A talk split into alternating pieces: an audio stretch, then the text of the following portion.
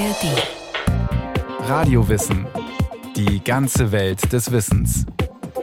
Ein Podcast von Bayern 2 in der ARD Audiothek.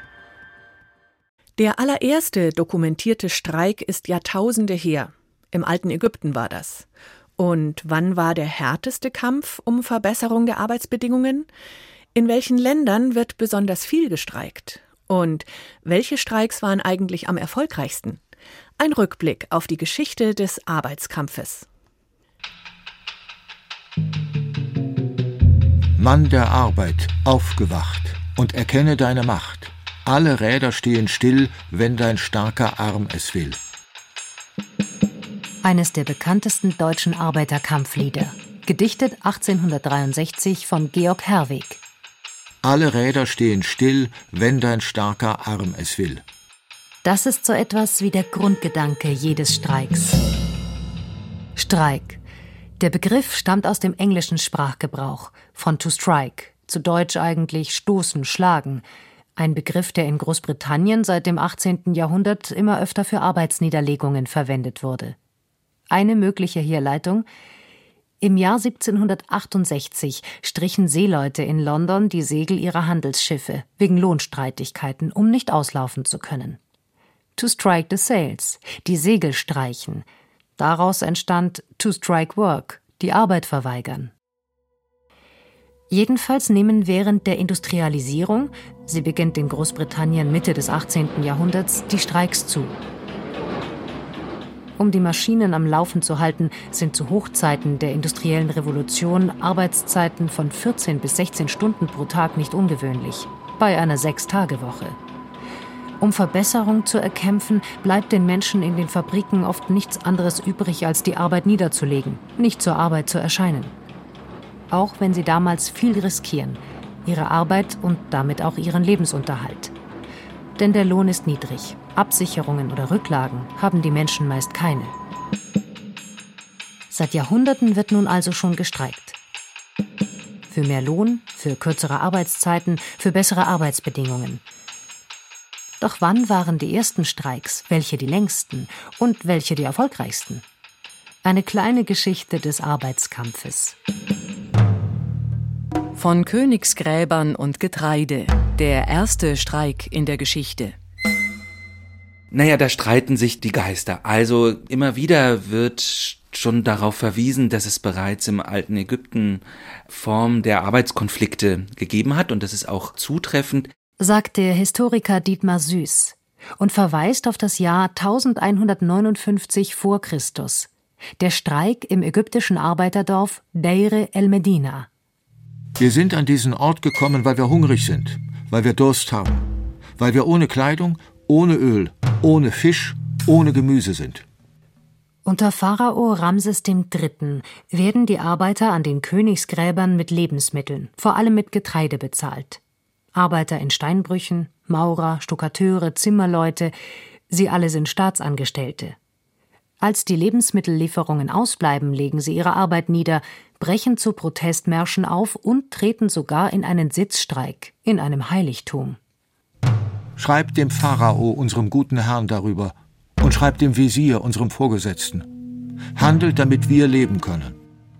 Der mächtige Pharao reagiert nicht mit Gewalt, sondern mit Lebensmittellieferungen.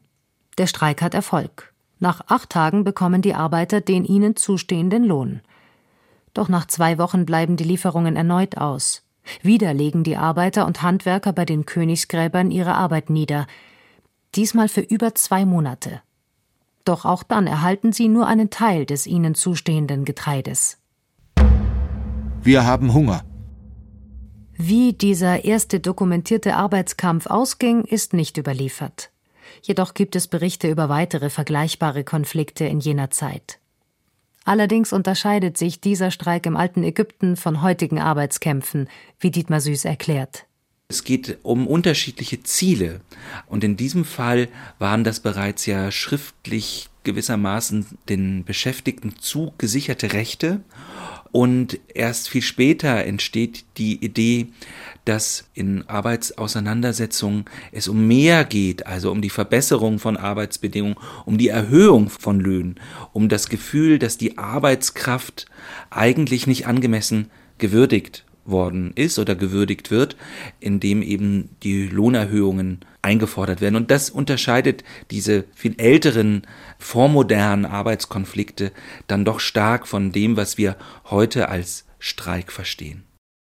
Breslau, 1329. Hier findet der erste historisch belegte Streik im deutschsprachigen Raum statt, im Gürtlerhandwerk. Über die Hintergründe ist wenig bekannt, nur dass die Gesellen untereinander verabreden, für den Zeitraum von einem Jahr nicht mehr bei bestimmten Meistern zu arbeiten. Die Göttlermeister der Stadt Breslau reagieren ihrerseits mit einer Aussperrung. Sie verpflichten sich wechselseitig, keinen jener streikenden Gesellen bei sich arbeiten zu lassen. Wer dagegen verstößt, müsse einen Viertunk, eine Viertelmark, an die Stadt als Strafe zahlen. Industrialisierung und Nachkriegswirren, Hochphasen für Arbeitskämpfe. Die eigentliche Geschichte des Streiks beginnt mit der industriellen Revolution und im 19. Jahrhundert fangen die Arbeiter an, sich besser zu organisieren.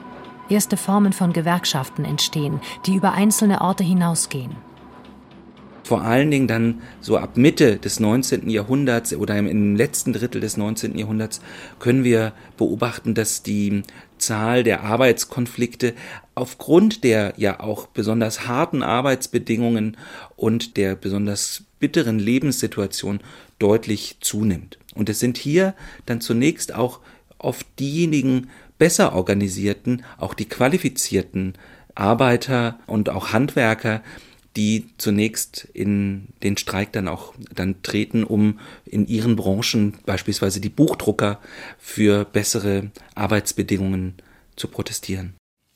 Nehmen wir die Buchdrucker. Sie protestieren 1873 vier Monate lang für bessere Arbeitsbedingungen, Lohnerhöhungen, einen Zehn-Stunden-Tag und Überstundenzuschläge. Und haben damit letztlich auch Erfolg. Besonders bedeutsam ist dieser Streik aber, weil er nicht lokal begrenzt ist, erklärt Dietmar Süß, Professor für neuere und neueste Geschichte an der Universität Augsburg. Sie kämpfen für etwas, was wir heute so etwas wie einen Flächentarifvertrag nennen. Das heißt also, es geht nicht um einen einzelnen Betrieb, sondern es geht um den Versuch, die Arbeitsbedingungen zu verbessern, aber eben über den einzelnen Ort hinaus für eine Branche. Und insofern ist dieser Streik 1873 der, der Buchdrucker ein ganz wichtiges Moment in der Geschichte der Entstehung moderner Streikformen des Flächentarifvertrages, so wie wir sie dann eben aus der Zeit nach 1945 kennen. Eine besonders streikintensive Zeit sind die Jahrzehnte vorher, in den 20er Jahren. Nach dem verlorenen Ersten Weltkrieg leben die Menschen in der Weimarer Republik in politisch instabilen und wirtschaftlich schwierigen Verhältnissen. Die meisten Streiks gibt es in der metallverarbeitenden Industrie, gefolgt von Bau und Textil. Es sind signifikant mehr Arbeitskämpfe als früher, schreibt der Wirtschafts- und Arbeitsrechtler Michael Kittner in seiner großen Gesamtdarstellung Arbeitskampf. Sein Fazit die Weimarer Republik war die Epoche mit der größten Arbeitskampfhäufigkeit in der deutschen Geschichte. Eine Million, zwölf Millionen, 250 Millionen. Die größten Streiks der Geschichte. In jener Zeit nach dem Ersten Weltkrieg ereignet sich auch der größte Streik in der deutschen Geschichte. Ein Generalstreik aus Protest gegen den Kapp-Putsch 1920. Damals putschen rechtsextreme Militärs gegen die Weimarer Republik und die demokratische Ordnung. Während des Streiks ruht in nahezu allen deutschen Großstädten der Verkehr. Auch Gas-, Wasser- und Elektrizitätswerke werden lahmgelegt. Politikwissenschaftler Alexander Gallas an dem Streik haben nach Schätzungen zwölf Millionen Menschen teilgenommen und dieser Streik war auch erfolgreich. Also der Kapp-Putsch war nicht erfolgreich und die demokratische Ordnung wurde damit verteidigt. Im Selbstverständnis der Gewerkschaften gehören in dieser Phase politische Streiks durchaus auch mit zum eigenen Selbstverständnis. Nach 1945 ändert sich das sagt Dietmar Süß. Heute sind politische Streiks und Generalstreiks in Deutschland nach der herrschenden Rechtsauffassung nicht zulässig, wie der Politikwissenschaftler Alexander Gallas erklärt. Außer in so einem Fall wie 1920. Wenn die Demokratie in Gefahr ist, dann ist der Generalstreik ein Mittel. Es gibt noch einen Streik in Deutschland, an dem sehr viele Menschen teilnehmen. Es ist der größte nach dem Zweiten Weltkrieg in der sogenannten B-Zone, dem Zusammenschluss der amerikanischen und der britischen Besatzungszone. Neun Millionen Menschen legen dort im November 1948 die Arbeit nieder. Dieser Streik wandte sich gegen Preistreiberei, also gegen die Entwicklung der Preise, und es wurden auch höhere Löhne und Wirtschaftsdemokratie gefordert. Das war ein Streik, der zwar nicht Generalstreik genannt wurde, aber durchaus als ein Generalstreik gelten kann. Der fand natürlich statt vor der Gründung der Bundesrepublik. Das Streikrecht im Hinblick auf politische Streiks hatte sich noch nicht herausgebildet und es war eine Form, in der die Gewerkschaften versucht haben, mit auszuhandeln, in was für eine Ordnung der Arbeitsbeziehungen eigentlich Westdeutschland geht. Auch in der DDR kommt es Anfang der 50er Jahre zu Streiks, die in einen Aufstand münden. 1953 legen in Hunderten von Orten Menschen in den Betrieben die Arbeit nieder und protestieren. Zuerst nur gegen eine Erhöhung der Arbeitsnormen, was mehr Arbeit für gleichen Lohn bedeutete.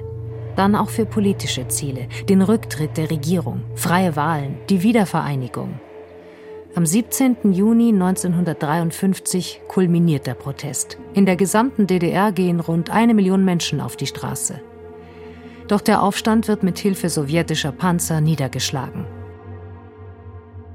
Eine Million Menschen in der DDR, neun Millionen 1948 in den westlichen Besatzungszonen Deutschlands und rund 250 Millionen Menschen 2020 in Indien. Das wird der größte Streik der Menschheitsgeschichte überhaupt sein. Ein Generalstreik gegen die Regierung von Narendra Modi und seine Sozial- und Wirtschaftspolitik. Schätzungsweise haben 250 Millionen Menschen daran teilgenommen. Bildet natürlich auch die Größe dieses Landes ab und die Tatsache, dass in Indien solche Generalstreiks auch durchaus häufiger vorkommen. Während des 24-stündigen Streiks kommt es zu Arbeitsniederlegungen in zahlreichen Industriezweigen, in Kohlebergwerken, in Erdöl- und Erdgasförderanlagen, bei den Banken, in den Häfen und Docks, im gesamten Transportwesen. Indische Bauern marschieren zur Hauptstadt Neu-Delhi. Hunderttausende sollen es gewesen sein. Erfolgreich ist der Streik allerdings nicht. Die indische Regierung bleibt bei ihrem Kurs. Von Konsensfindung und Arbeitskämpfen. In welchen Ländern am meisten gestreikt wird. Es ist nicht erstaunlich, am wenigsten wird in autoritären Staaten oder Diktaturen gestreikt, wo Streiks ohnehin meist verboten sind. Aber auch in der Schweiz, in Schweden oder Österreich wird sehr wenig gestreikt. In diesen Ländern werden Arbeitskonflikte in der Regel im Konsens gelöst. Auch Deutschland gehört zu den Staaten, in denen vergleichsweise wenig gestreikt wird. In den Streikstatistiken vorne liegen Belgien und Frankreich. In Frankreich gibt es diesen sehr positiven Bezug auf die französische Revolution und damit sicherlich auch eine andere Kultur des Protestes generell. Frankreich hat hier eine ganz lange Tradition eben auch einer viel kämpferischen und auch gewissermaßen gewaltsameren Form der Auseinandersetzung, als das die Bundesrepublik kennt. Also während dieses Beispiel aus dem Jahr 48 für die Bundesrepublik eher etwas wirklich Außergewöhnliches war und ist, können wir ganz ähnliche Formen der Massenmobilisierung von Menschen, die in den unterschiedlich politisch konnotierten Gewerkschaften Frankreichs organisiert sind, deutlich häufiger beobachten und im Grunde zieht sich das durch die gesamte Geschichte Frankreichs nach dem Zweiten Weltkrieg durch. Lohnerhöhungen um mehr als 10 Prozent. Die erfolgreichsten Streiks in Deutschland. In der Bundesrepublik konnten die Gewerkschaften in den 1970er Jahren besonders viel Druck aufbauen, weil sehr viele Arbeiter und Arbeiterinnen gewerkschaftlich organisiert waren. So konnten Lohnerhöhungen von über 10 Prozent erreicht werden.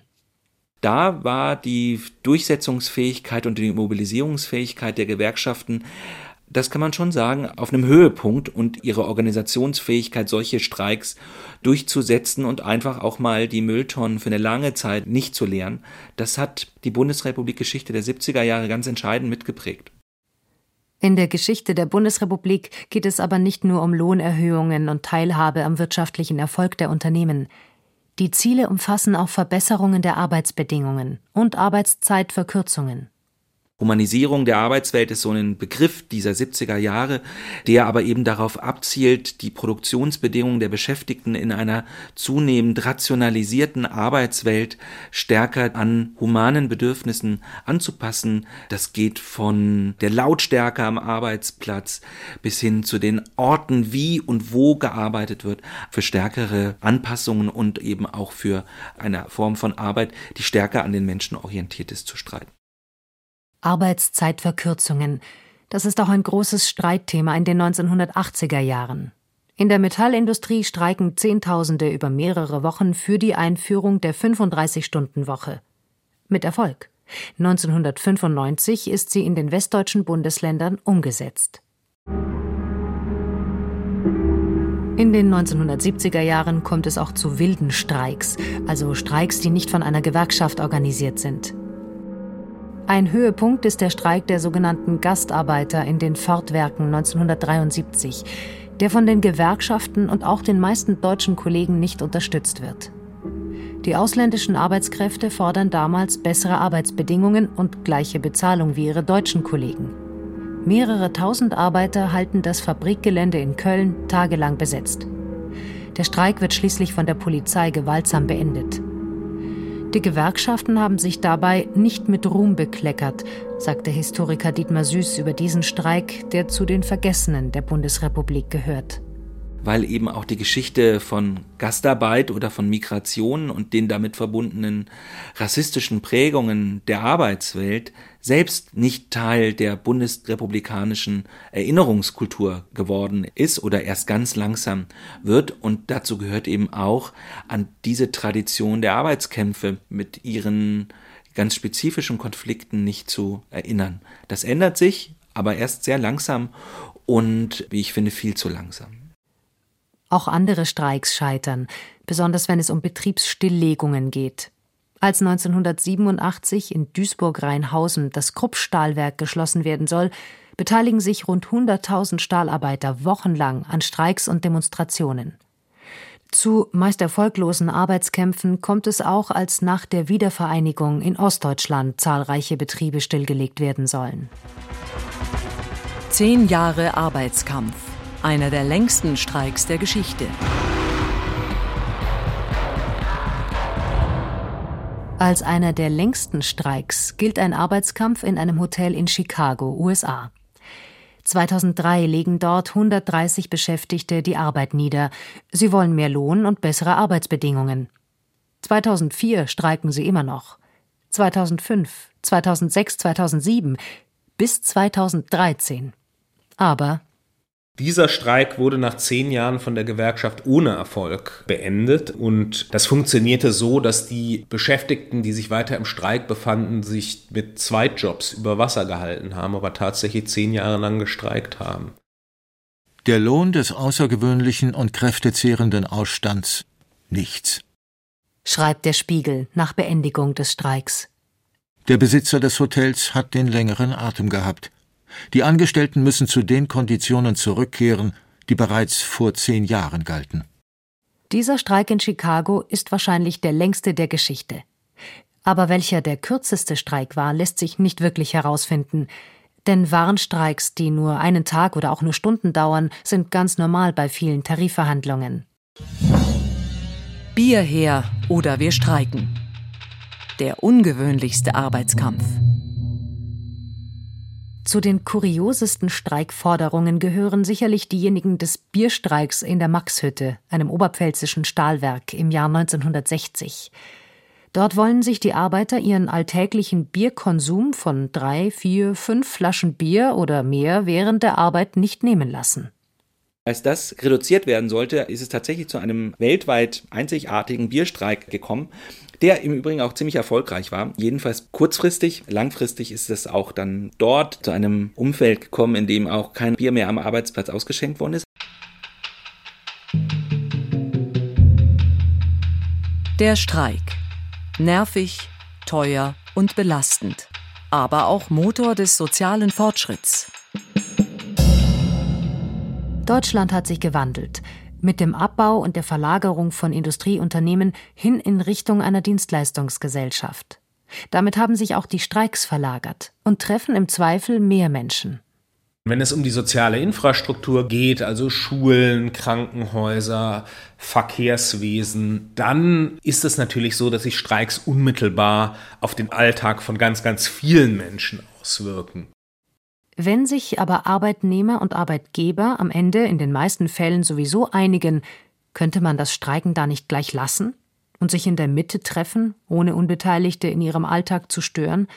Wenn Fluglotsen oder Lokführer streiken, schaden sie damit ja nicht nur der Bahn oder den Fluglinien, sondern auch den Reisenden, die nicht mehr von A nach B kommen. So erlitt etwa die Lufthansa allein durch einen Streiktag im September 2022 einen wirtschaftlichen Schaden von 32 Millionen Euro. 800 gestrichene Flüge, 130.000 Passagiere, die ihre Reise nicht antreten konnten. Streiks sind ein legitimes und notwendiges Mittel im Arbeitskampf, meint der Politikwissenschaftler Alexander Gallas. Denn auch wenn die Abläufe in vielen Konflikten oft ritualisiert wirkten, bestehe dennoch ein Machtungleichgewicht zwischen Arbeitnehmern und Arbeitnehmerinnen auf der einen Seite und den Unternehmen auf der anderen. Im Allgemeinen sind Leute sehr einfach zu ersetzen. Es gibt eben andere Leute, die ihre Stellung einnehmen können. Und das einzige Mittel, was sie haben, dieses Machtungleichgewicht ein Stück weit auszugleichen, ist das Streikmittel. Und deswegen wird auch immer wieder dazu gegriffen. Also die Idee, man könnte quasi jeden Konflikt einfach konsensual entscheiden, das geht letztlich nur in einer unfreien Gesellschaft. Mann der Arbeit, aufgewacht und erkenne deine Macht. Alle Räder stehen still, wenn dein starker Arm es will. Für die Arbeitgeber und die Unternehmen bringen Streiks Produktionsausfälle, Kosten und oft verärgerte Kunden mit sich. Aber, auch wenn sie immer wieder als störend empfunden werden, Streiks waren und sind wichtiger Motor für den sozialen Fortschritt, wie Alexander Gallas erläutert. Das ist ja durchaus auch erfolgreich gewesen, zum Beispiel der Lohnfortzahlung im Krankheitsfall, zum Beispiel der Arbeitszeitverkürzung. Alle diese Dinge hätte es in dieser Form nicht gegeben, wenn nicht Leute den Mut gehabt hätten, gemeinsam zu sagen, wir legen unsere Arbeit nieder und tun das verbunden mit einer Forderung nach Veränderung. Ähnlich sieht es auch der Historiker Dietmar Süß. Ich glaube, das kann man wirklich festhalten. Ohne Arbeitskämpfe wäre vieles von dem, was wir im Augenblick als selbstverständlich erachten, die gesamte Grundausstattung des sozialen und des Wohlfahrtsstaates gar nicht denkbar. Also insofern verdanken wir und auch diejenigen, die nicht streiken, die nicht protestieren, aus welchen Gründen auch immer, dieser Geschichte des Streiks einen erheblichen Grad unserer Form von sozialer Sicherheit und auch von sozialem Wohlstand. Georg Gruber über den Streik und seine Geschichte. Spannend sind auch die Radiowissen-Folgen über die Aktivistin gegen Ausbeutung Rosa Luxemburg oder zur Frage, seit wann wir für die Arbeit brennen. Und es gibt viel zu entdecken in dem Podcast History. Alles Geschichte in der ARD Audiothek und überall, wo es Podcasts gibt.